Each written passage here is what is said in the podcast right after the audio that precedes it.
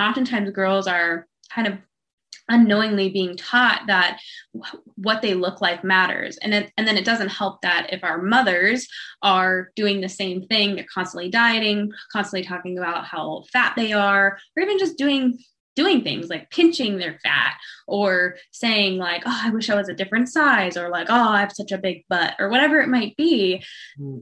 the little the little us is watching and so unknowingly our subconscious that's going to drive the that's going to drive our behaviors for the rest of our lives unless we deal with that mm. and a lot of us are unknowingly making decisions and forming habits and behaviors that are being driven by that little child that wants acceptance that doesn't want to be rejected because she's not pretty or she mm. you know doesn't have you know she's not the, the size or the shape that somebody wants and so we kind of idealize the people that are being praised in society for being pretty and being beautiful and all the things that we were told. And then we say like i want my body to look like that because then if i look like that i will be accepted and will never be rejected.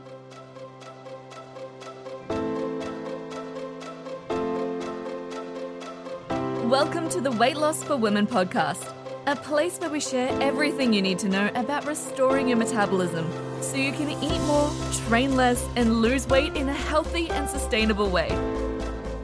I'm Kitty Blomfield, co founder of New Strength and Saturée, creator of pro metabolic food supplements and skincare, which will be out very, very, very soon. I know I say that every episode.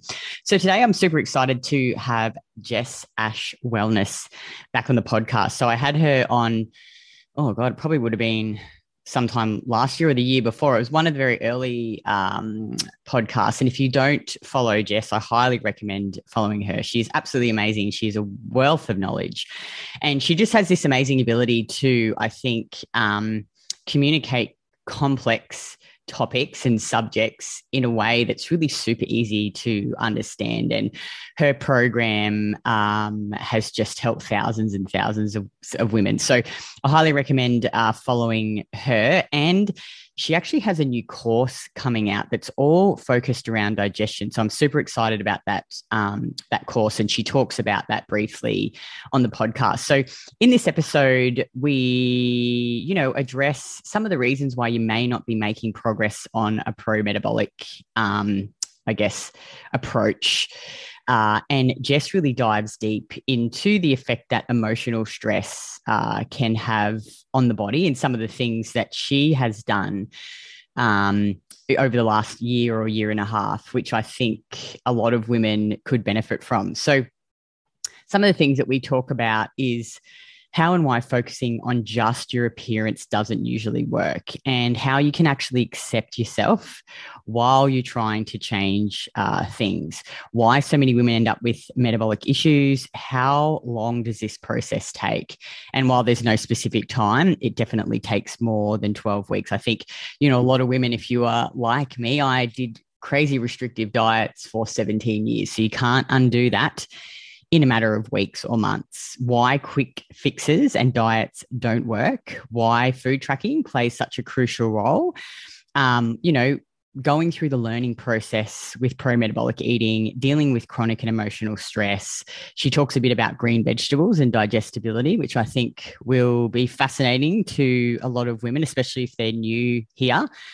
You're probably like me and you you know, down a ton of green vegetables at every meal. And then why pro metabolic eating isn't a diet. So I hope you love this episode as much as I did. And as always, please uh, give the actual episode a rating and a review. So if you've given us a review in the past, you can review episodes as many times as you like.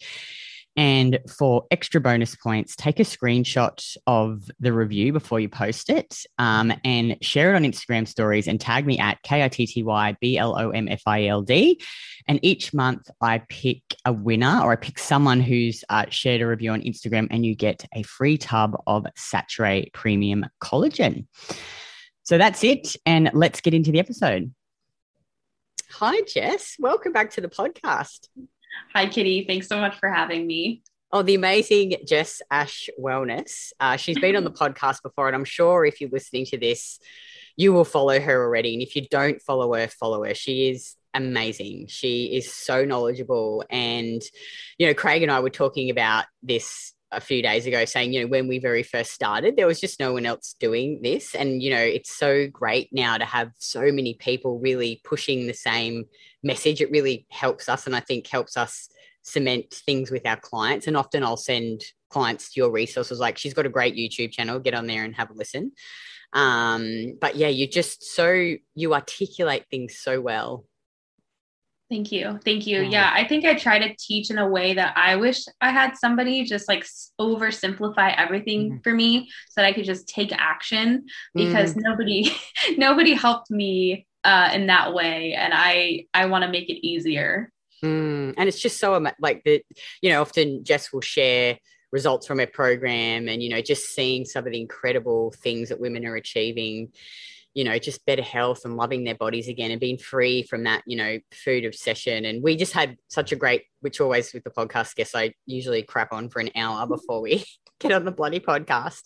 And uh, part of what we will talk about today, because I think that it's so important too. And Jess was just sharing, you know, some of her journey and the deep work that she's done. And I was just, know, crapping on about the whole baby thing, which I'm actually going to record an update podcast on because lots of people have been messaging, oh, where you're at, what's happening, you know, like, so I'll just record one. But, you know, the emotional side to this, you know, like it's, I feel like it's so much more than it's just training and nutrition.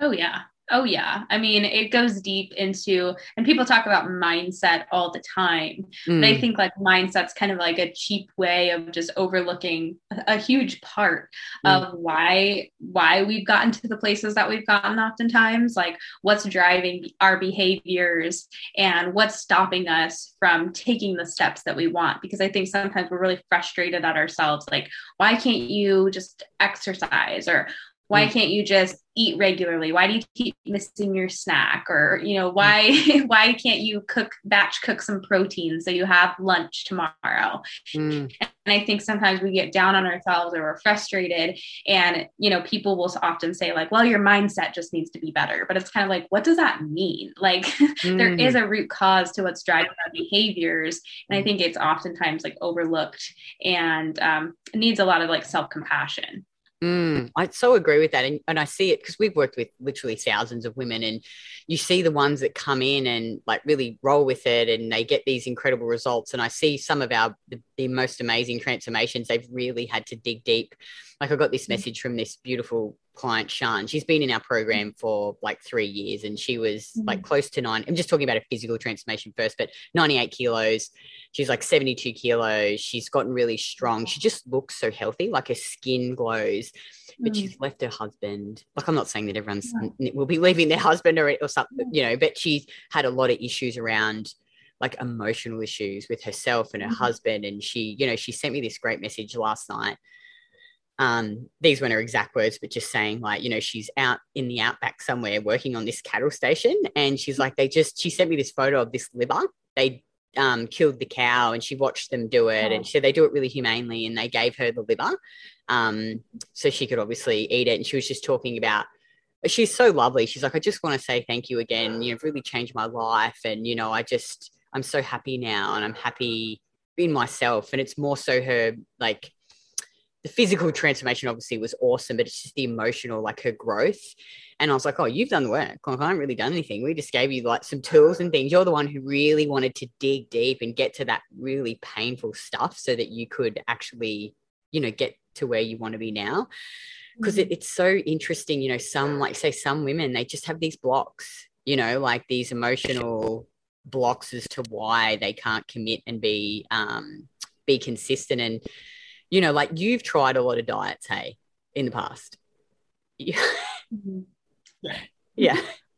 And why were you like, uh, it's sort of we're going off on tangent now, because we had all of these things we wanted to talk about, but like, you know, a lot of women, like when they, like, I think back to it, what I was like, it was always a form of control. Like, I wanted to lose weight and restrict and punish myself.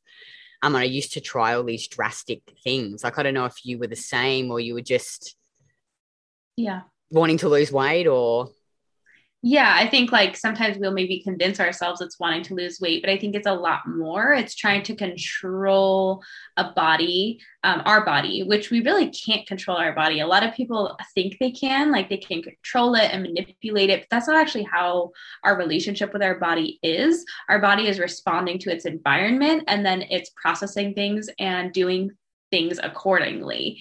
Mm-hmm. And I think a lot of us, because we're uncomfortable, whether it's emotionally uncomfortable or physically uncomfortable with our body, instead of coming, doing the work and coming to this place of self acceptance and saying, like, I want to take care of my body because I care for it. We try to just control it and hyper control it. And control is actually, to me, a form of numbing yourself because you can really distract and not feel anything like the control really goes over everything else. Like if you feel sad you just push yourself. If you feel you know mad you push yourself. If you're afraid you push yourself. And you're actually really it's a, it's a form of like distraction or numbing. And when you stop doing that it can be really scary because you actually have to start feeling again. And feeling is not always fun especially if it's not the stuff that we want to feel like fear or shame or just coming to uh, terms with you know the fact that we haven't treated ourselves very well for a long time or we've let other people treat us a certain way or whatever it might be um, uh, control is actually a safe you know? Like a lot of us like to control things because it feels safe. And 100% relate to that. I think, I think a lot of about. and it's I think it's, it is scary too to admit as well. Yeah. You know, like and say yeah. it out loud and you know, like you say, you feel ashamed. I think a lot yeah. of might feel ashamed. And you know, we were talking about, you know, body image and you know, obviously we we we probably see women. We were talking about the extremes ends of the scales, like the ones that are really tiny that have restricted, and then the ones obviously being underfed and undernourished, and you know, like you're just too lean is not healthy. But obviously holding so much body fat is also not healthy. Right. But we're always so focused on how we look. And yes. you know, you were talking about from a young age. That was talk about that was really interesting. You know, as kids, women from a young young age were praised for how we look. Yep. It's like, oh, you're so cute, or your dress is so so pretty or that costume so awesome or whatever it might be. Your hair so pretty or um, oftentimes little girls are praised for how they look whereas little boys are often praised for like oh you're so strong or you're so fast or you're so powerful or you're so big you know and they think that those attributes are important and good to focus on. And so i think a lot of us and, and some of some of the times we are unknowingly doing that like it's just a very cultural thing.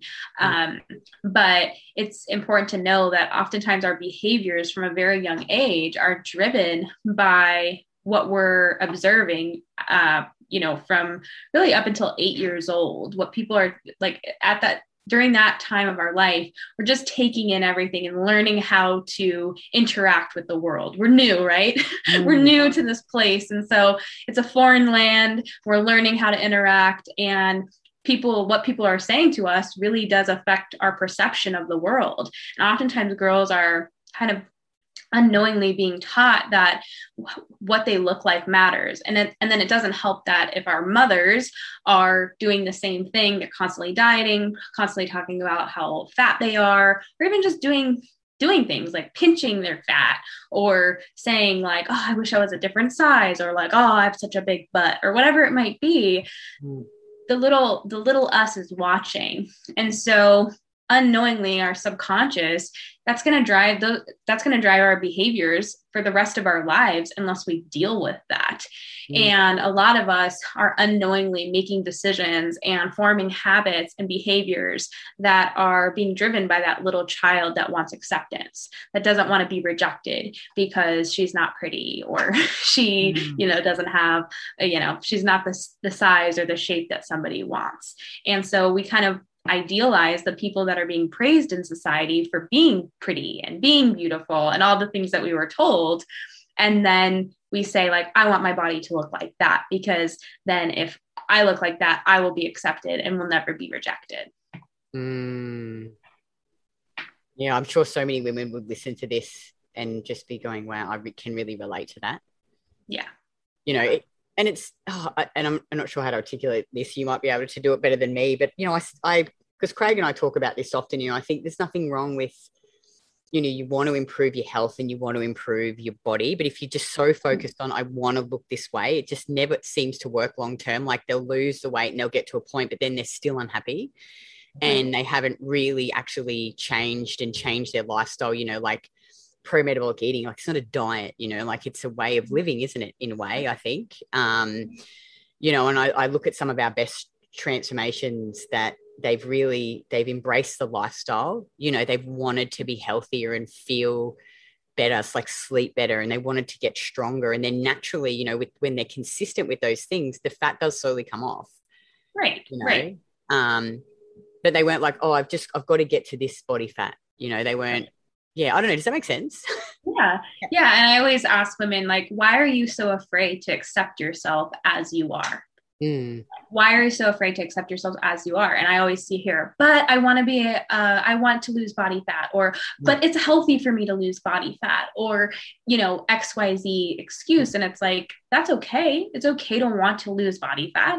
Mm. It's okay to want to be healthier. It's okay to want to be a different, um, you know, a different, I don't want to say a different version of yourself. I hate that term, but more of like the, a better version of yourself in the sense yeah. of like you have more muscle, you have a little bit less fat, and you find that healthy balance to where your body has found that safety and stability. Mm. But why are you so afraid to accept yourself as you are? It doesn't mean you, you can never change but if you're not willing to accept yourself now, what makes you ever think that you're going to be able to accept yourself when you, you know, get to your quote unquote dream body? Mm. You hmm. know, this thing. This, and I think a lot of us realize, um, at least the people like for me personally, when I got to that dream body, I wasn't happy. I wasn't satisfied. I looked in the mirror and still thought I was fat. And I was so, I was skinny. Yeah. You know what I mean? I, I was not healthy. I was so skinny, but I literally looked in the mirror and thought I was fat. It was never good enough. And what I realize now is it's because I couldn't accept myself as I was. No amount of changing would ever make me accept myself. It, it wasn't about my outward appearance at all, ever. And this is why you see a lot of people who there, there are those people like you talked about who really do the work and they find just so much inner transformation as well as outward transformation. And then there's those people that are constantly fighting to lose weight and then they gain it back, lose weight, gain it back. feels like this constant battle with their body because they're just trying to change their outward appearance to kind of numb what needs to be fixed on an inner level and it, that i think that's the biggest thing is like that's going to be the biggest game changer the biggest difference between the two types of people. Mm, yeah because it's like you so so much of the behaviors i think that get them to where they want to be like say punishing behaviors you know you, i remember yeah. myself like i would eat and drink and starve myself and then you know binge eat. It was just this like trying to numb constantly numb these feelings you know? Right. Um yeah it's um it is. It's so. Uh, so I guess. Sorry, we've gone off on a tangent. We were like, "What are we going to talk about today?" But we we we were going to talk about, um, you know, like troubleshooting. Like, why am I? Why aren't I getting the results that I want? We want to just first talk about that. And I guess it's probably maybe we need to talk about well, what is the the result that you want initially? Like, what is it the, right. the result that most exactly. women want? Um, do do you think like obviously a lot of women they want to feel better. They want to sleep better, have re- more regular periods, not be tired all the time. But I think so many just want to lose weight as well. Yeah. Yeah, and I like, and some women do need to lose fat, right? I hate, I don't even like using the word lose fat because you're yeah. not losing. It's not like, oh, where did you go? Yeah, you know, like actively increase your metabolism so you're using your stored fuel. But it's kind of like I think a lot of women don't even recognize that to do that, it's actually about growth. It's actually about mm. shifting and changing and becoming stronger, right? Mm. Coming, whether it's physically stronger and building muscle or becoming more metabolically stronger, right? Less, mm. less like metabolically adapted. You're, you're more, you're actually better at burning fuel. Mm. And a lot of women just because we're so uncomfortable with whether it's our size or ourselves, we just are obsessed with losing losing, constantly losing a part of ourselves. We want to lose it, right? We want to get rid of it. We want to go, where did it go? But I want to like news flash. You actually can't lose a part of yourself. You have to actually use it to lose it. Mm. And just like you have to feel it to heal it. So no amount of numbing it is going to fix the problem, just like no amount of trying to, you know, restrict and lose is going to actually get you to where you want to go. Mm. Oftentimes women actually want to change change their body, which usually takes muscle growth and fat redistribution. And it's not about losing weight at all. That's not actually the goal, but they think it's the goal because it's being pounded and jammed down our throats from every direction. And it's been jammed down our throats since we were probably born, honestly. Mm. Mm. Can you talk a bit about? Yeah, totally, you are right. Um, can you talk a bit about why, uh, you know, like the women when they've cycled through these diets for years and years and years, like what? So let's some of the popular diets: fasting, right. keto, carnivore. Why is it that they, you know, end up with all these metabolic issues? Can you talk about that? Yeah, yeah. I, well, I think like first of all, they don't have the right goals. Just like you said, like their goals are wrong. Their goals are simply to lose weight. I think if they lose weight, they'll be happier, they'll be healthier. That's mm. not really the goal. Um, if you just shifted your mindset to what you actually value, you probably would realize that even if you don't believe me now, you agree with wanting really good, high quality sleep mm. and clear and healthy skin and hair that grows and is not brittle and thin thin and um, you know having a solid body temperature and having stable moods and having good digestion those are things that you probably want. And you probably wouldn't be willing to sacrifice all those things to just lose weight. But a lot of women like that that's what they've decided. So you know they're willing to do whatever it takes to lose weight because they're convinced that like they'll be happier or healthier when they do that. And so the, that's what that's what drives them. But what ends up happening is they're doing things at their body's expense whether they know it or they don't know it. But oftentimes the body's speaking to them. They'll say why is my hair falling out? Why can't i sleep?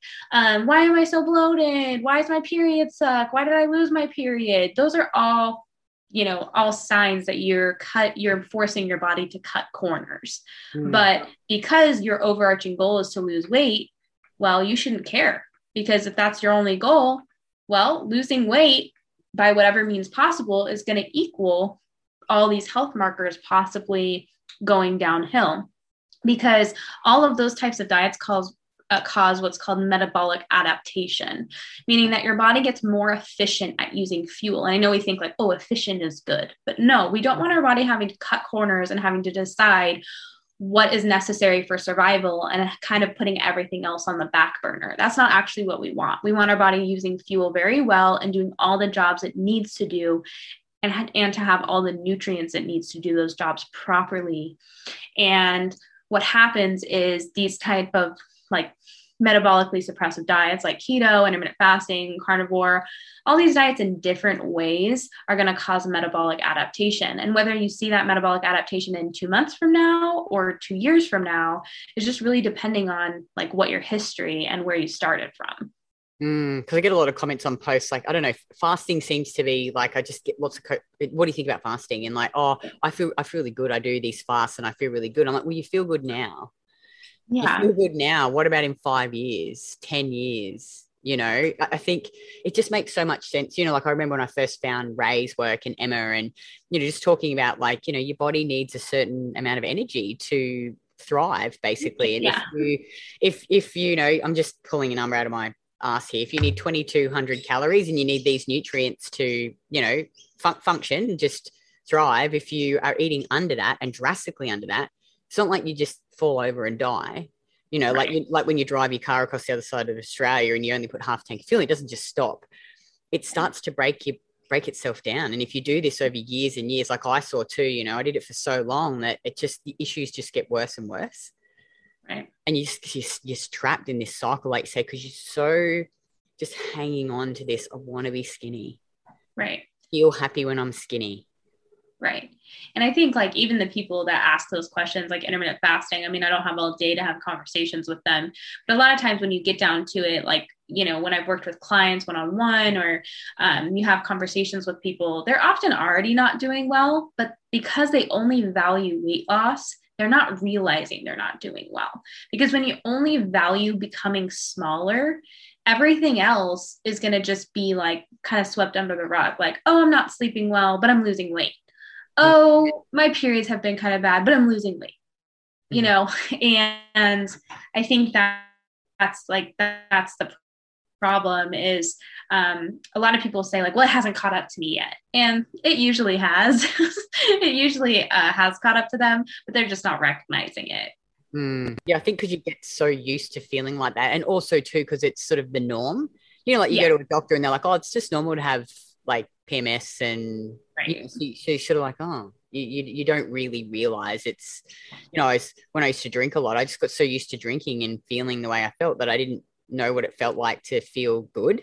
So that was yeah. just that was just the norm for me. Um, right. And can you talk about Jess? Because I know you know, like, and I see this with women because obviously we're so used to instant gratification and quick results. You know, you cut the calories and you lose weight, so it's quick. So why is it important for many women if they've if they've you know done these crazy diets for years and years and they're very depleted and they've got all of these you know hormonal imbalances and metabolic you know um, issues why might it be important for them to say you know not, i also want to put this out there not all women gain weight like they don't all gain body fat you know but why might it be important to at least you know maybe maintain your weight need it maintenance calories for a while or for some women to gain a bit of weight initially yeah so i think a lot of women who are, are living in a long-term deficit. Mm. so if you're living in a long-term deficit that metabolic adaptation has taken place. Your body has been cutting corners for a really long time out of just survival the need to survive. And so the first order of business is to get yourself up to maintenance calories and be able to use those maintenance calories. And I think a lot of people just expect the body to work like magic. Like, why doesn't my body just do what I want it to do? Mm. it's like it does everything it's doing for a very specific purpose. And it's much wiser than you are, probably for the most part.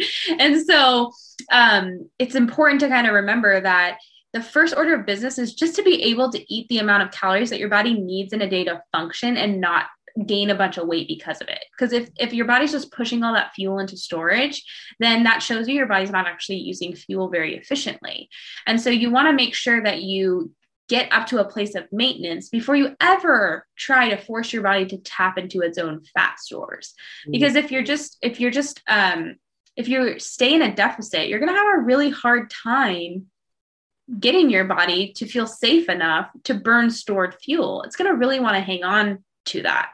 So I always say like it's kind of like deciding if you want to swim upstream, like swim in a river upstream, or if you want to actually swim with the, the flow of the river. Like mm.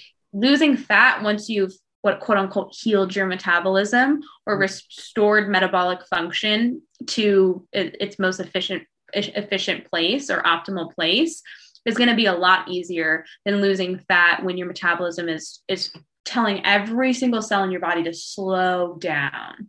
Mm. Mm.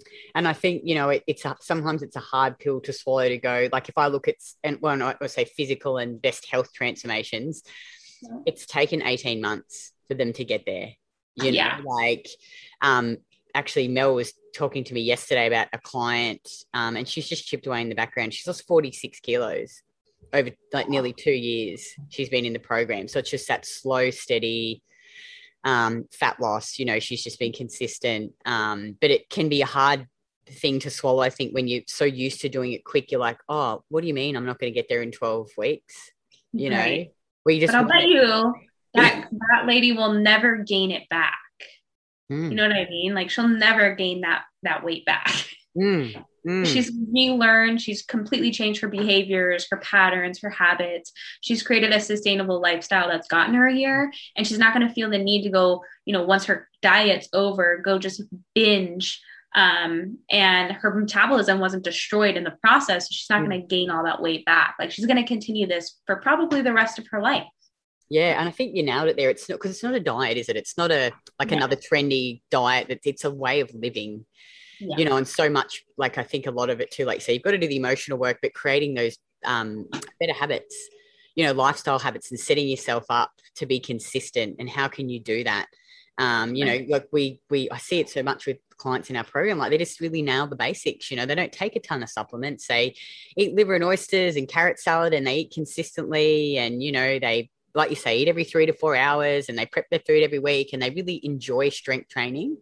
Um, and over time, their health and their body, um, their body changes. And what do you think um, like one area where i see women i think probably go wrong is well not, it's not that it's wrong i should say because there's no wrong but yeah. i think if you're really concerned about weight gain or fat gain mm. is that they just increase their calories too quickly like they might go yeah. from eating like 1200 and really low carbs to eating like you know 2200 and they're eating heaps of you know, ice cream and cheese and all of these carbs, and they just stack this weight on quickly. Do yeah. you see that too?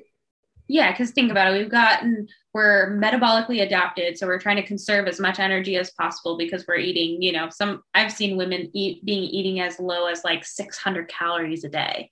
And think about a body that's learned to continue to survive on that amount of food. Mm-hmm. and then you all of a sudden just increase to 2000 calories or 3000 calories your body doesn't even know how to use that fuel. It's not even going to know how to use 1200 calories. And so yeah you do need to get up to maintenance which is probably around 2000 calories 2200 calories. But if you try to get there too fast you're not going to maintain your weight because you're not actually burning that fuel yet.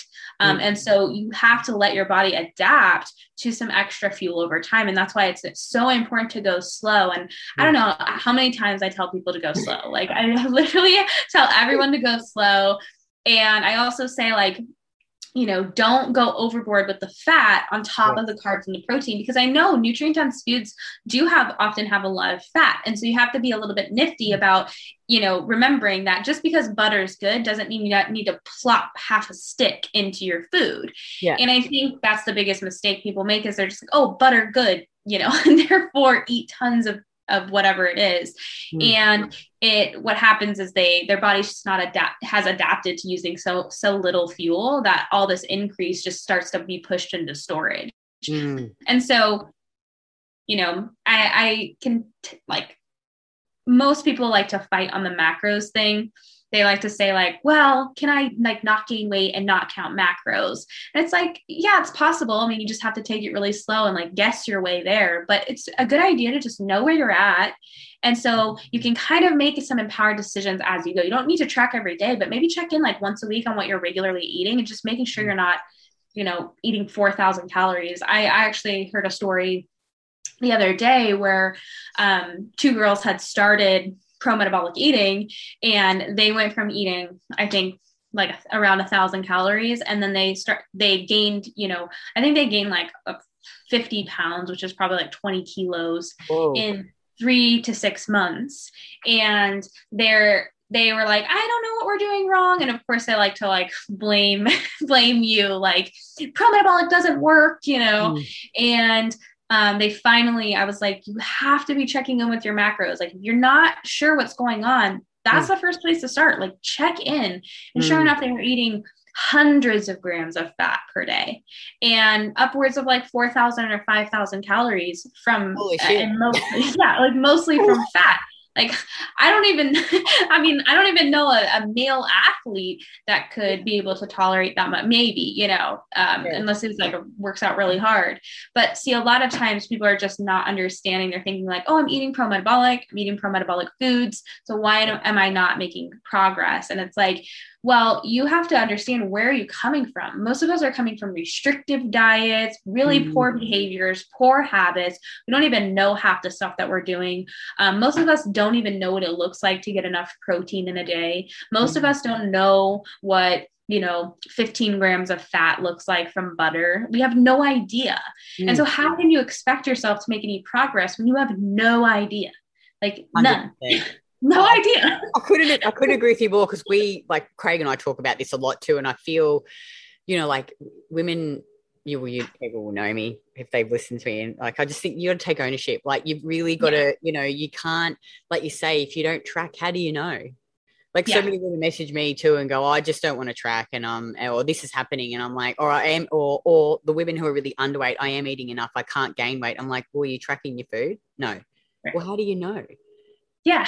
You don't know. You actually don't know. And it, it is, I think, if you can shift your mindset around, because I always used to really um associate tracking with restriction.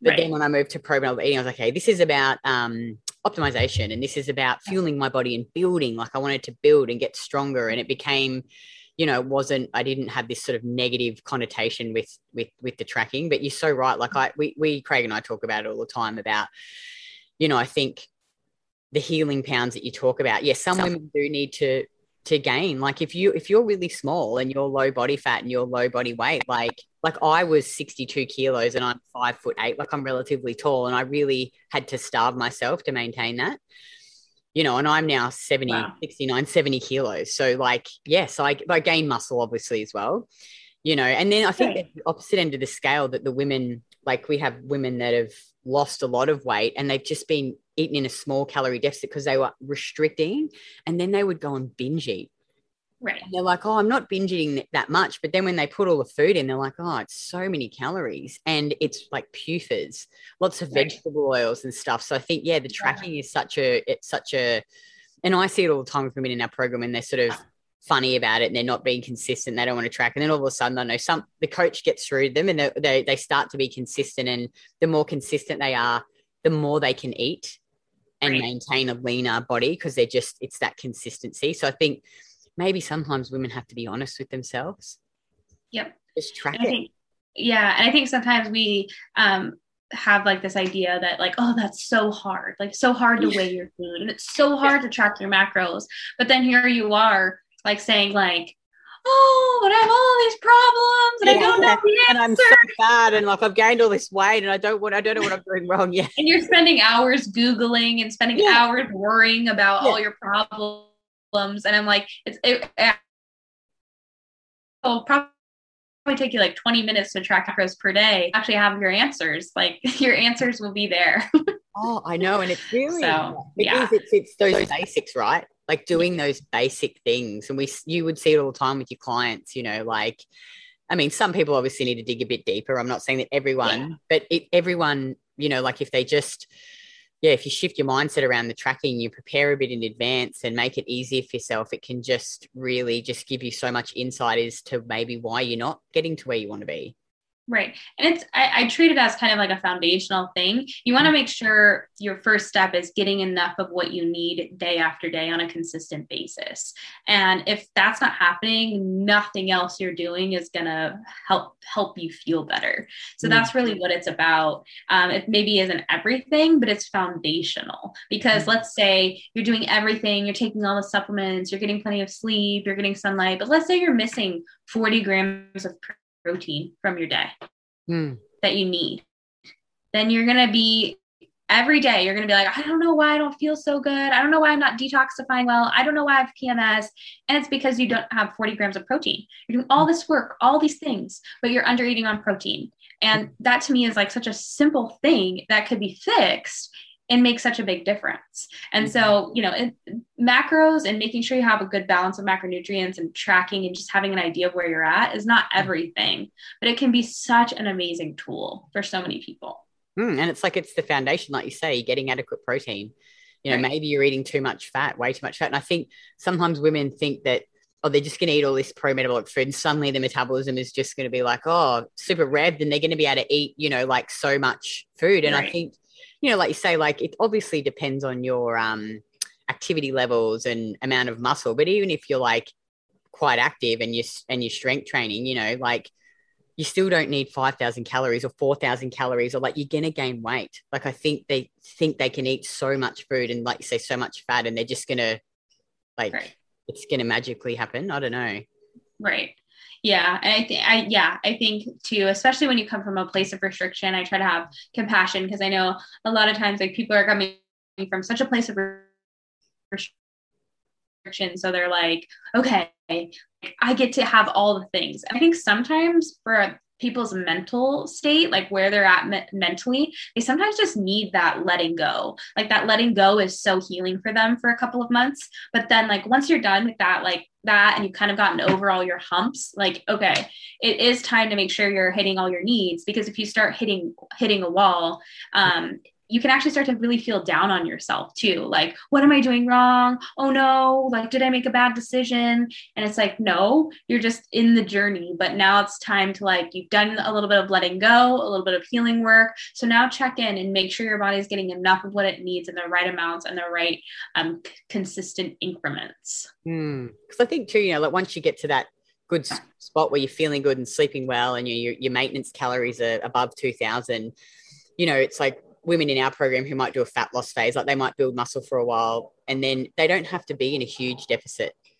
You know, it's just that small, small deficit, strength training, walking over time. It's just a gradual, it's gradual and sustainable.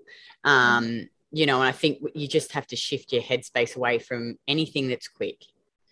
I think you've just got to accept, like, it just became so much easier for me when I accepted. It's, it was like acceptance that this is not, I can't get there quickly. like right.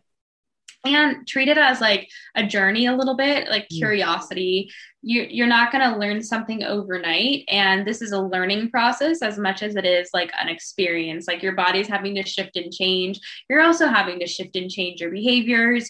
Um, you're going to constantly be learning different things and like implementing um, little tips and tricks along the way. And so it needs like that that kind of stuff takes time. Like nothing great is built overnight. Mm. and we know this. We like logically know it it, but it's so hard for us to accept when it comes to ourselves. Like we want that overnight fix. Mm. What are some other areas that you see common, like common areas where women sort of, you know, go wrong or not, it's not wrong isn't the right word, but there's sort of those troubleshooting where you're sort of common things that come up. Yeah, I think like the biggest two that come to mind are like dealing with their stress, emotional stress. Like, what are the factors that are driving their behaviors because sometimes we'll say like you know we're hitting all the nutrition, we're hitting all this, and like, why is it not working? Like, I'm doing all the right things. Why is it not working? But we're still like saying yes to everyone, hanging out with people that we hate, hanging out with the people that like tear us down um, in a job that we hate like there's just so many emotional factors that are just continuously like driving our stress all day all night. And we think that that's not affecting our cells like of course it's affecting our metabolism. And sometimes it's affecting us more than the food ever was. And so no amount of food is going to lower the stress from those types of stressors. And so a lot of women when they're in that state will often say like well i can't change anything and like that should show you that first, if you have that trigger response of like, well, I'm a mom and I have three kids and I cannot change anything in my life, you know, that should show you that you know there are things that you can do to change a little bit. Now, I'm not you can stop being a mom, but I'm saying that you can ask for help. Um, you can have hard conversations with your partner and say, hey, you know what? Can you spend some time with the kids at this time? I need some time to myself. Just mm-hmm. those little things that can be really hard to overcome, but sometimes they're the most important things we can do for our health. And then I think minerals are another big one that people are sometimes forgetting or overlooking or just saying like oh that's like a little thing over there.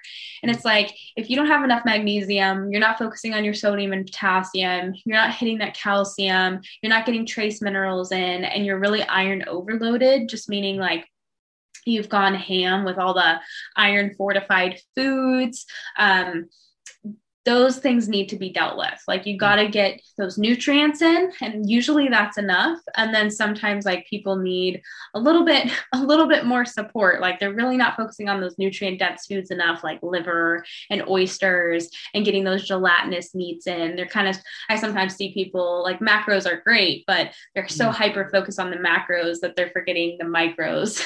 Mm. and those are are really important, especially for women I find that like are a little bit older like 40s, 50s. Because um, think about it if you've gone through a lot of yo yo dieting, a lot of stress in your lifetime, all that increases your mineral spend or, or your mineral burn rate. And so women around the 40s, 50s, and even 60s are often really just minerally uh, depleted and they really are hurting for those minerals and they need to work to replenish them.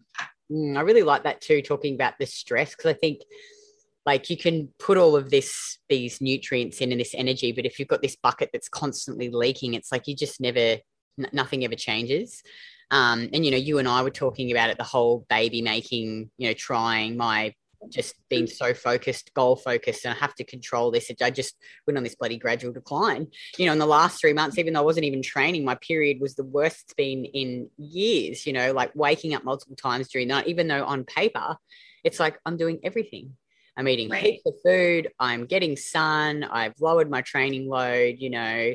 Um, but the emotional stress right. of that I was putting on my body, and it didn't matter what I put in, it was just leaking. And it's just it, you know, I was actually thinking about it the other day.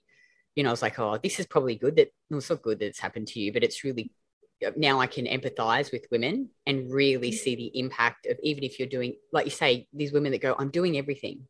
I'm so consistent, but there's this underlying stress, like chronic, because obviously, like you're going to have stress in your life. Like you can't wrap yourself in cotton wool. Like some stress is good, but I think that chronic emotional or any sort of chronic ongoing stress, you need to address it, right? Exactly. Yeah. Yeah. Because it's, it's, especially if you just feel like you're constantly hitting a wall Mm. You're never making progress. It's not because you're not doing the right things with nutrition. Like sometimes it's you're doing all you can there, and you have to, your body's telling you that there's more you need to deal with, and it can't be swept under the rug any longer. So, yeah, I mean, if it's going on chronically, like sometimes it's just like it needs to be addressed. And I always say, like, sometimes lowering stress actually takes some work and some planning. It's not mm. like you can quit your job tomorrow, you know? Sometimes it actually takes you saying, like, I, you know, I have to start doing this and this and this and this to get to that point. But sometimes just take starting to take those steps really gives you focus on like, oh, I'm actually gonna be out of this at some point. And sometimes we don't even realize how stressed we are. Like if we're feeling stressed, we are like most of the time, honestly, we don't even realize how stressed we are until we're out of it on the other side.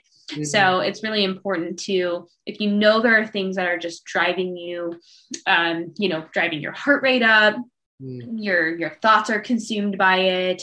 Um, you you know you're not sleeping well those are things that are actively affecting your metabolism emotionally mm, yeah and i you know like i obviously know that but i really felt it you know yeah. to actually go through it and really feel it i just have such so much more of an appreciation for for it and for women who are going through the same thing.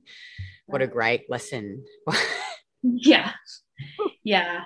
Absolutely. And sometimes like women we're really good at um at distracting from feelings or numbing from feelings. So it's really important to allow ourselves to feel what we're feeling but mm-hmm. also know where that's coming from and if we don't like if we don't stop and take a, br- a breather for just one second and ask ourselves like where's that stemming from what is that mm-hmm. um, sometimes we don't even we won't even realize what it is that's stressing us out until we take a moment to to ask ourselves mm. and you know you can i think sometimes it can seem like in the moment that I can't change it, but you can, you can. Mm-hmm. You're right, and you know, even once you've actually made that decision and started to take some small steps, even if you're not out of it, it can you can feel less stress because you know that you're going to get there. You know, you're right. taking some action to actually change um, your situation.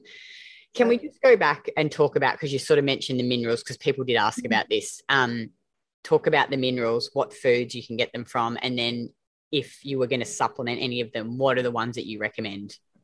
Yeah, absolutely. So, of course, like the regular nutrient dense food recommendations are really nutrient dense for this reason. They're rich in minerals. So, like liver, um, oysters, and really all shellfish are great. So, like prawns, we call them shrimp here, but, yeah. but I know you guys, I know you guys call them prawns. um, prawns. Any, any type of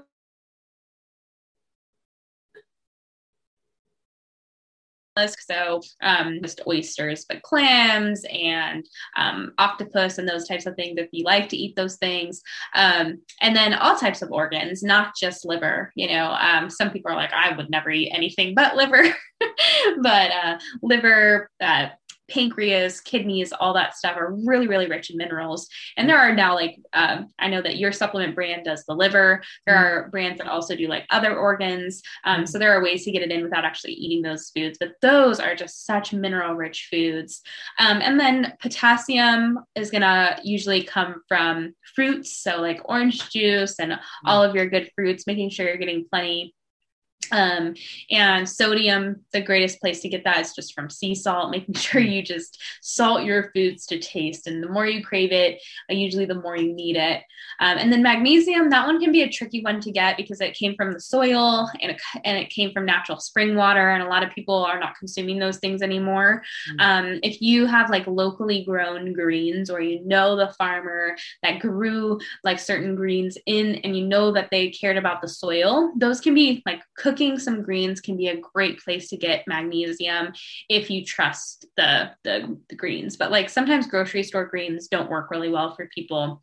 Mm. Um, and I'm talking like collards, kale, cooked in fat, that's that's a great place to get magnesium. Chocolate can be a decent source of magnesium, and then milk um, and dairy products do have like a wide variety of minerals in them as well. So those are kind of like in the pro metabolic space. Those are going to be the kind of best place to get the minerals. Just kind of eating the regular pro metabolic foods, they are really rich in minerals. So making sure you're getting a variety is going to help you. But if I was going to pick some things to supplement, it just really depends on where the person's coming from. So if somebody's coming coming from a very stressful background and they're somebody that's just really kind of burnt out, they might do well with adding in a little bit more potassium in the form of like just being really good about coconut water. Um, mm-hmm. Cream of tartar can be a great place to get some extra potassium.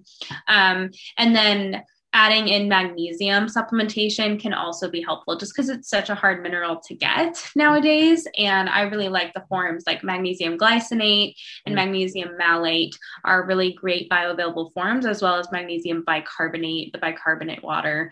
Mm. Um, so those are ones that I would consider supplementing. And then everything else, I really do think that food is superior.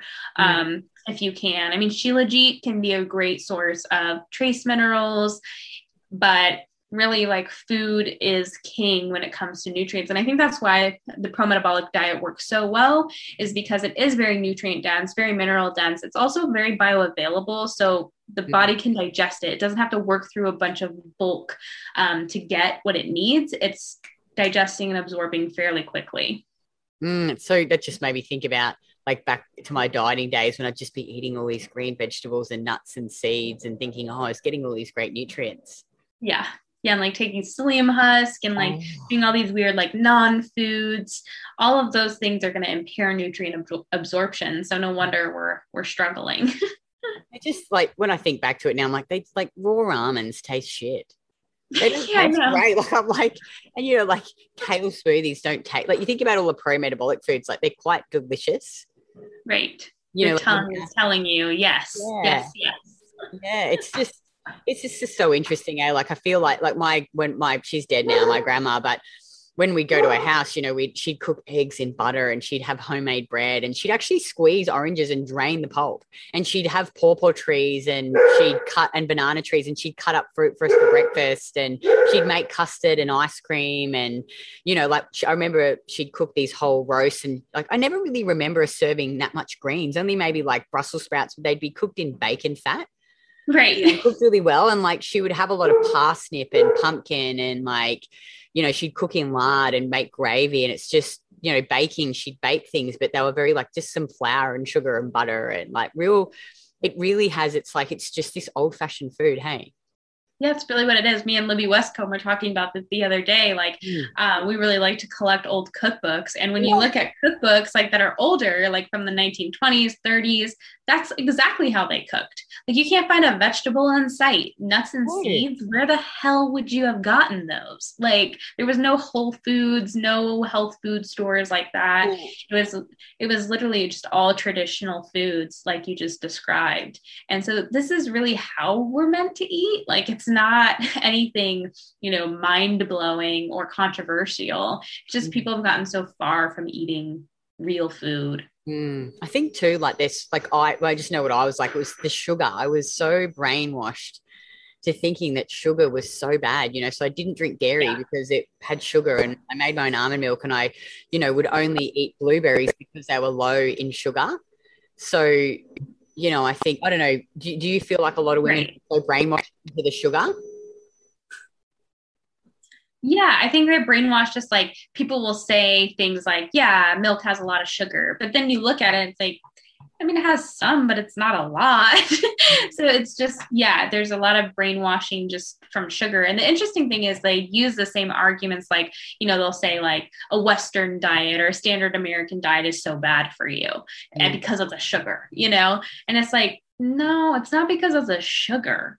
Like there's so much more junk. They're eating non-foods. Whereas um, but I, I just was brainwashed. Like I didn't even see those that that logical explanation. I just thought like sugar bad, you know? and Bang. once I saw the light, I was like, oh, like duh. oh, I know. It's just it it it I actually sometimes think I'm like, how did I eat like that? Like my breakfast was like egg white omelets with yeah, spinach, yeah. you know, or like oats with protein powder and blueberries and water or almond milk and almond milk lattes and like boiled eggs with capsicum sticks, but I'd eat the green ones because the red ones were too high in sugar. Like just yeah. shit like that, you know? Do you remember too? Like I used to remember when I first tried those foods, like I I didn't like them. They were gross, right? But you kind of like convince yourself that like everyone else is doing this. So like yeah, it's fine. And then you begin to, because it's the only food you're providing, you start to crave those things. And you're like, oh, this is so good. Like, mm, like almond milk tastes just like real milk, you know? and then now when you go and taste those things, like occasionally you'll, you know, be exposed to it, you're just like, oh, this is disgusting. Like, this is uh-huh. not, does not taste like food at all. And now you know why kids, like, kids will go and drink almond milk and be like, you know, like, what is this? they eat vegetables like green veggies like broccoli and yeah, it's just so funny now. It's shifted away. Like people ask, "Well, you don't really seem like you eat a lot of greens." anymore. I'm like, I just don't. I don't want to eat them. You know, like if I went out, we have a Thai curry and there's beans in it, or like things in dishes. Yeah, oh, they're nice in the curry, but I don't. Before I'd be like, I need to have a big serve of these green vegetables on the side. You know, every meal right for my nutrients and my fibers and like mm.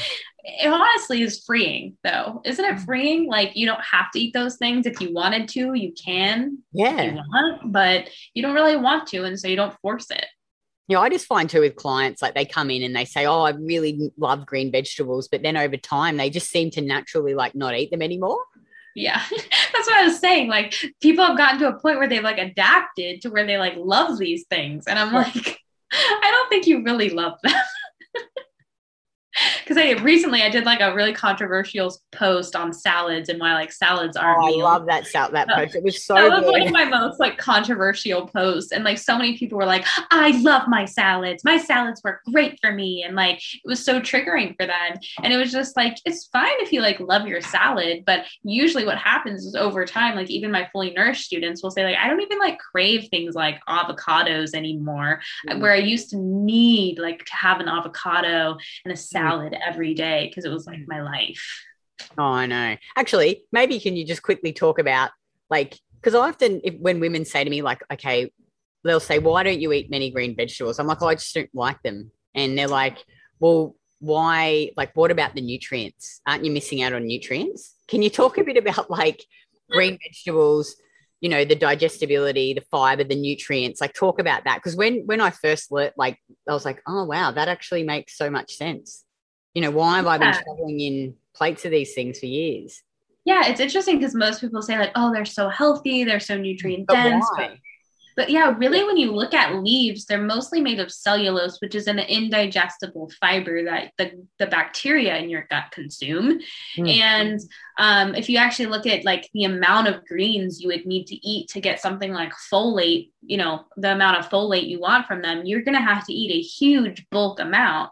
Whereas remember that like ruminant animals like bison and beef are actually consuming pounds and pounds of these foods on a daily basis and absorbing and like breaking them down, absorbing them and assimilating them. And those nutrients are going to be in their tissues, mm. in their meat, in their milk, um, in their organs. Like that's where they get their nutrients from. And they have specifically like three stomachs and something called a rumen that actually helps them digest and absorb these things properly. We don't have three stomachs, we don't have a rumen. And so we, um, that kind of bulk really does um, impair digestion. Now, I'm not saying like a small side salad, but I'm saying like uh, oftentimes women are eating huge salads. They're putting greens in their eggs and greens in their mm. smoothies and just greens, greens, greens, greens, greens. And it's like, did like your body's not getting very much energy or nutrients from that, but it's still having to expend energy on digesting it or pushing it through your bowels. And then it's feeding the bacteria in your bowels, but it's not actually feeding you anything. So it's mm. filling you up, but it's not actually giving you anything in return.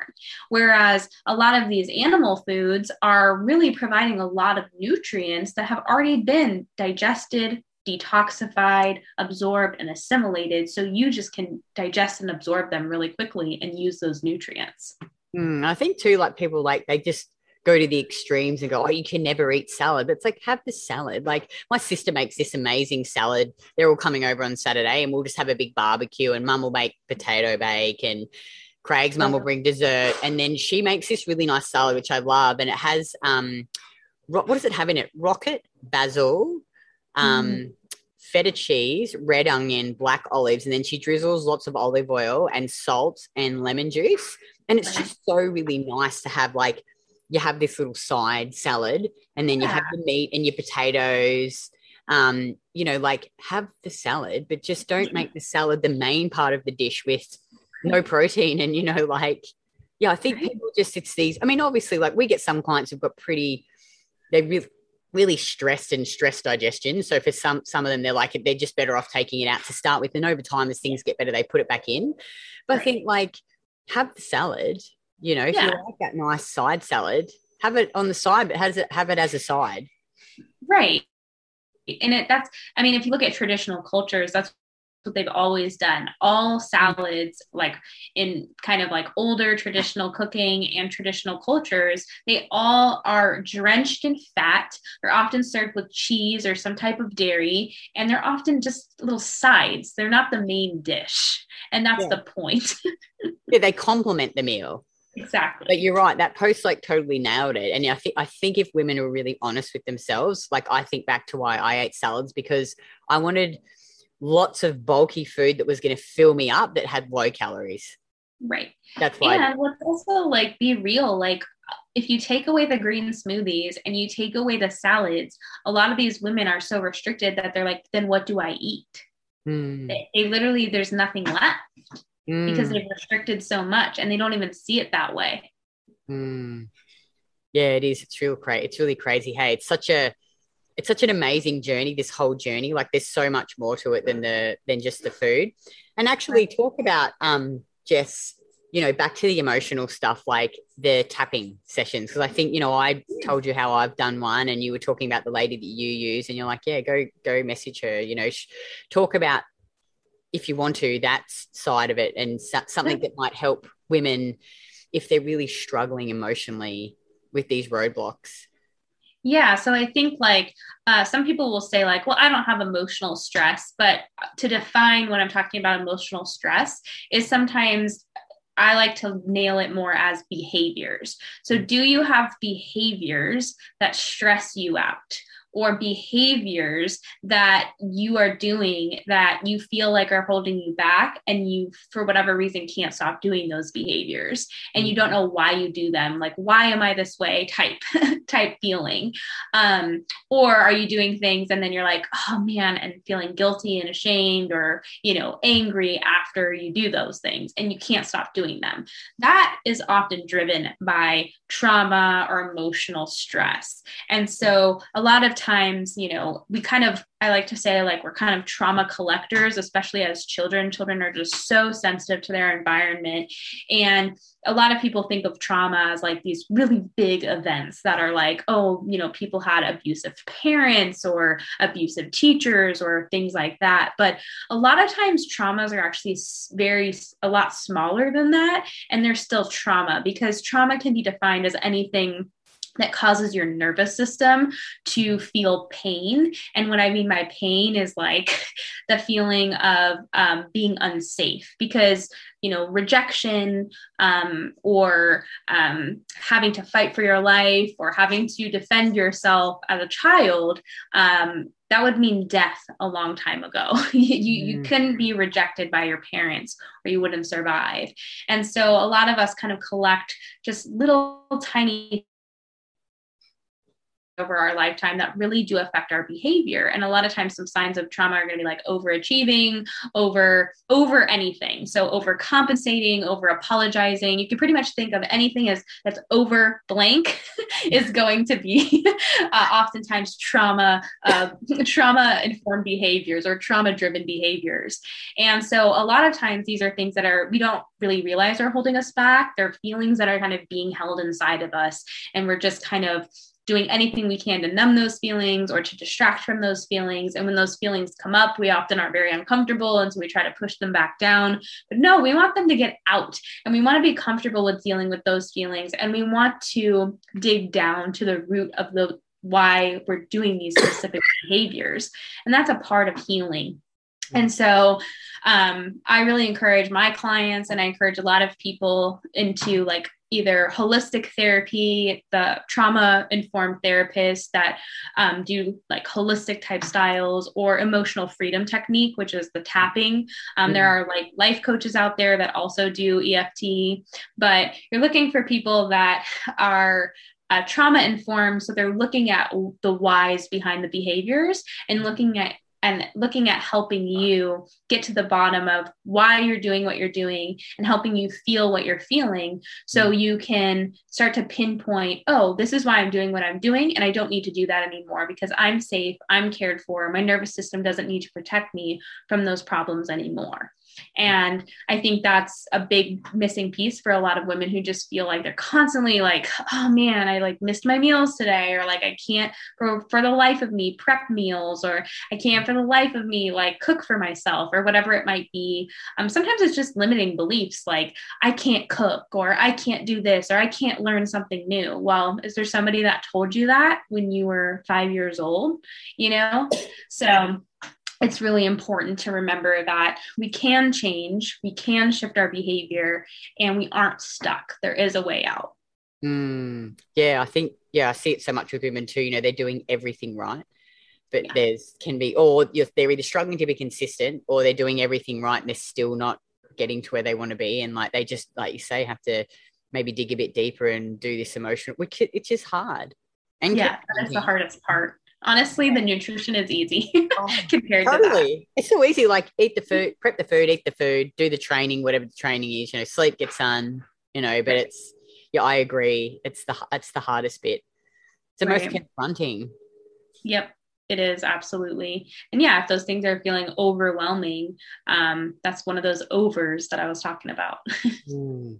and jess is actually we were just talking before she's working on a new course which sounds really exciting do you just want to talk a bit about that yeah, yeah. I'm, I'm in the early stages of just planning for um, more of a gut digestion based course that really dives into the nervous system, since most of our nervous system is housed in our gut, and talking about a, a lot of the emotional whys behind not just our gut issues, but also our behaviors and, um, you know, the roadblocks to implementing nourishment or pro metabolic eating, and why sometimes we're having a hard time making progress. So, really kind of hitting those aspects of gut, digestion, and then digging deeper into those. Because I think a lot of people are like, well, I can't eat this because I have SIBO, or I can't eat this because I have a dairy allergy or sensitivity.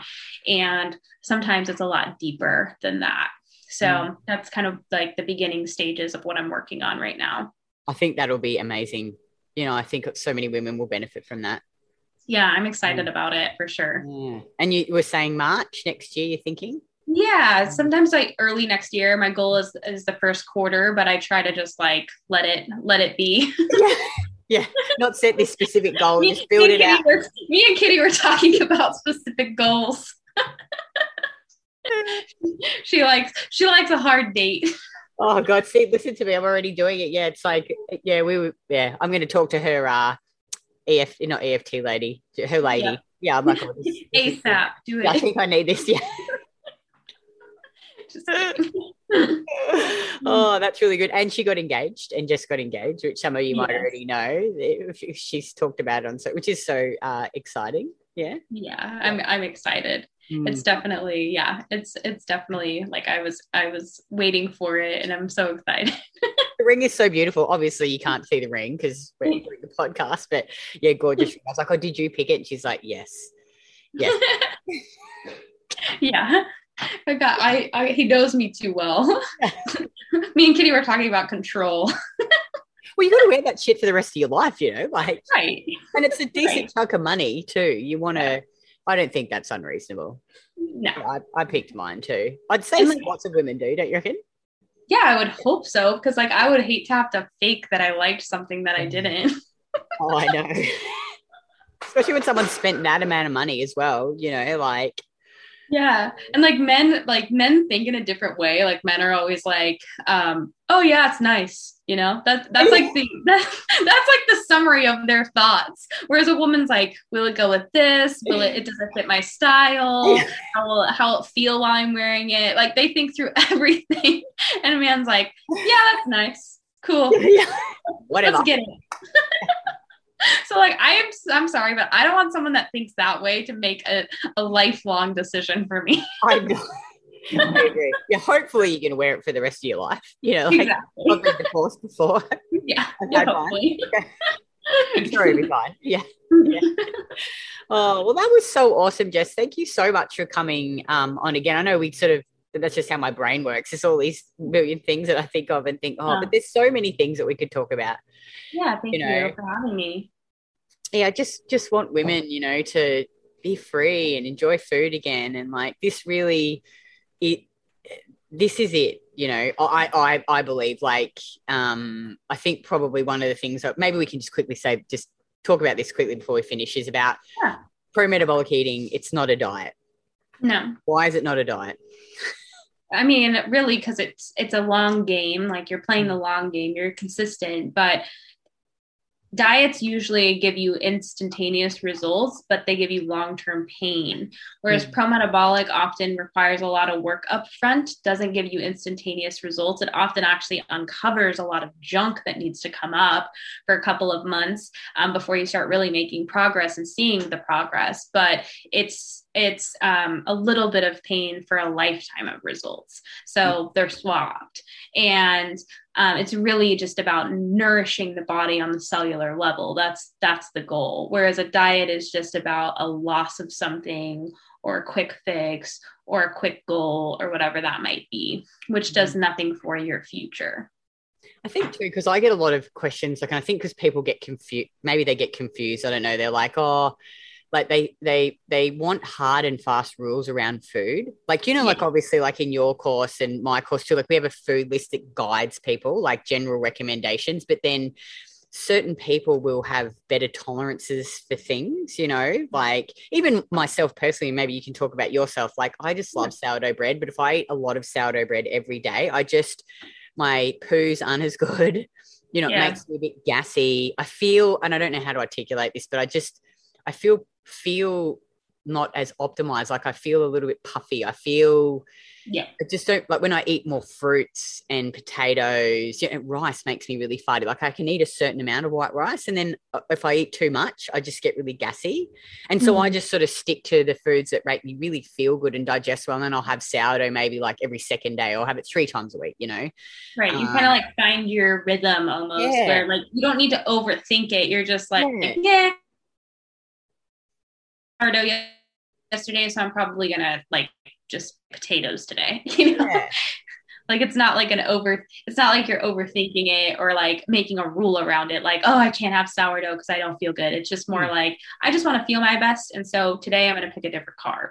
Mm. But yeah, people do need hard and fast rules around. Well, I don't want to say they need it; they think they need it, but Mm. in reality, they need to heal their relationship with food and they need to heal their relationship with their body. Because again, that goes back to the control that we talked about. Mm. Is when you feel out of control, telling yourself you're only allowed to do this, right?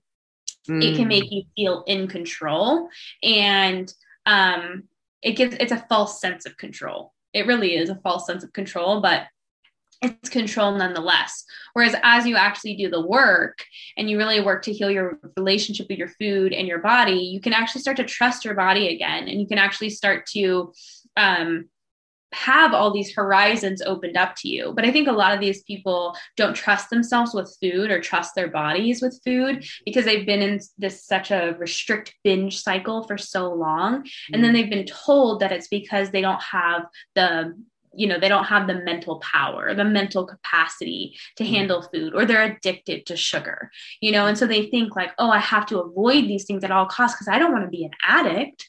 Mm. I don't want to I don't want to be out of control around food. Like how is how shameful you know? Like I want to be disciplined. And so it's important to just remember that sometimes that need for like that food list or these like yes or no foods is actually like a deeper issue within we have to deal with our relationship with food and our relationship with um, our body but usually that just takes work and as you start to see like you start to get the right amount of calories, the right amounts of foods, the right types of foods. You stop craving so much. You stop that binge cycle. And oh, magically, you no longer need all this, like all these rules around food. You naturally have a rhythm that you've found works for you. Mm, and I think too, like some people just are able to tolerate like more grains and more starches and more, you know, like we've got clients in our program that can eat soaked oats and, you know, like Yeah. sourdough bread every day. And there's others that really do much better just on like fruits and root vegetables or just a couple, you know, like it's just finding, I guess, think- what, yeah.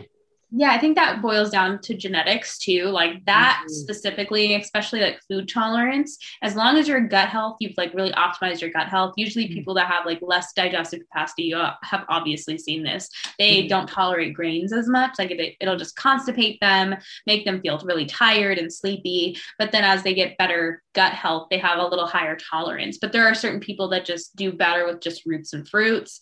And then there are certain people that actually do need more grains. Like Mhm. I I have worked with clients that actually do not don't really ever feel satisfied with just Mhm. fruits and roots ve- root vegetables. They Mhm. need grains, um, and they actually need the grains to lose weight. So Mm. everyone's a little bit different. Mm, I think, like you say, like some days I wake up and think, oh, fuck, I really feel like a slice of sourdough with my eggs. Yeah. today. You know, like I just have this weird, like I just really want it, and then I have it. Then like today, I woke up, I was like, I just feel like a nice big bowl of fruit with cheesy eggs. Right. You know, Right. it's just this, yeah, like getting, like you say, trusting your body and, um, yeah, like not going Yeah. off. You get more in tune. Like you're in a rhythm. You don't. You can trust yourself. You're more in tune. Like it. It all is kind of comes together, and you don't have to Mm. overthink it anymore. Mm, mm, it's it's really hard to try and explain it to people. Hey, like some Yeah. people I think will listen to this and go, oh, well, how? How do you get there? Like how? I think you've just got to eat the food and experiment too. Yeah, you'll get there. You will Yeah. get there. it Yeah. just takes time. And when you're constantly trying to hyper control everything, Mm. constantly trying to stick to a food list, you're not going to get there because you're holding yourself back from getting there. Um, remember, like ex when like for example, when we're kids, we will touch a hot stove and then we're like, ow, we got burned. And so we had to get burned in order to learn not to touch the hot stove. And then we'd walk over here and we'd, you know, climb up the stairs and then we crawl on something and then we fell and we hit our head and we're like, oh, never doing that again. That's mm. how you learn about nutrition as well. Like you can't learn if you that you don't do well with sourdough until you eat sourdough every day and you're like, ah, you know what? I'm not feeling that great from eating sourdough every day. Let me try it every other day. And then Mm. you're like, ah, I feel a little better like that, but let me try it like every three days. And they're like, oh my gosh, I feel so much better doing that way. Mm. But like you wouldn't have never known that if you didn't let yourself eat sourdough every day. and it's the same thing with just anything in life. If you're trying to so hyper control it and not experience anything quote unquote bad, then you're Mm. never going to learn what not to do and what to do. Because really, what to do is learning what not to do. Yeah, that's so true. Like a lot of clients, I see them, they'll be, they'll, they'll, you know, like come in, they make all these changes, like, oh, I'm feeling so good. And then, I don't know, something happens and they have some drinks and then they're like, oh, I went out and ate some KFC. And then the next day they're like, oh, I just felt so rubbish. Right. Even they realize they're like, oh, just the drinking and that eating that shit food. Like it's just, I did, don't want to feel like that again. And it's a good reminder, you know, like you say, you've got to do the things that make you feel shit to realize that you don't want to do them all the time anymore. Exactly. And instead of having the mindset of like, oh man, everything's gone to shit, I'm just going to yeah. binge for a couple of days. Or have the mindset of like, oh my gosh, now I have to live off of salads for the next three days. Yeah. You just, you learned, you learned your lesson and you moved on. Yeah, I can't stress that enough too. Like, I really feel like that helped me break that cycle too, is going, it's not this all or nothing mentality. Right. It's, like you say, if that happens, just keep eating the normal food again. You don't need to like drastically cut your calories. Like I used to do stupid shit like I'd eat only protein the next day. Right. Like, what the fuck? and it's like what like why? but in your mind that made up for it. Oh, it was so bad. I just like I remember eating the kangaroo. I just eat kangaroo and chicken and fish and I just can't eat kangaroo anymore. I just, when I was dieting, you know, ate so much kangaroo because it was so is, lean. Is it really lean? Okay, I was wondering. Really lean, but it's very gamey. You know, mm. like oh, ugh, I just can't even do it. oh, you, you know, you live, you learn. yeah, that's exactly right. Oh, well, sorry. We sort of went to wrap it up, and then of course I went off on another tangent. But we will wrap it up this time. We probably it's you know we started talking at nine. It's two and a half hours later. Sorry. Um, I'll put the link to Jess's Instagram below and her website so you can check her out. You should absolutely follow her. Like, go to her YouTube channel actually and subscribe. She's every week you release a video, right? Yeah, just yeah, about every pretty week. much, roughly, yeah. yeah. But really, they're just so really great videos, really great content. Um, you know it'll really i think help shift the mindset around this if you if you're struggling and just keep keep trying you know like you'll get there i think eventually yeah yep yeah we did it you so can just never give up that's right that's exactly right awesome well thanks so much jess and i'm sure Thank we'll have you, so on um, the podcast again soon to talk about maybe when you do your gut health course. Yeah. We can get you on I the podcast. That. We can talk about that and then we can put the link in for people to and the mindset stuff. Yeah, absolutely. Thank you so much for having me, Kitty. Thanks so much, Jess. Bye.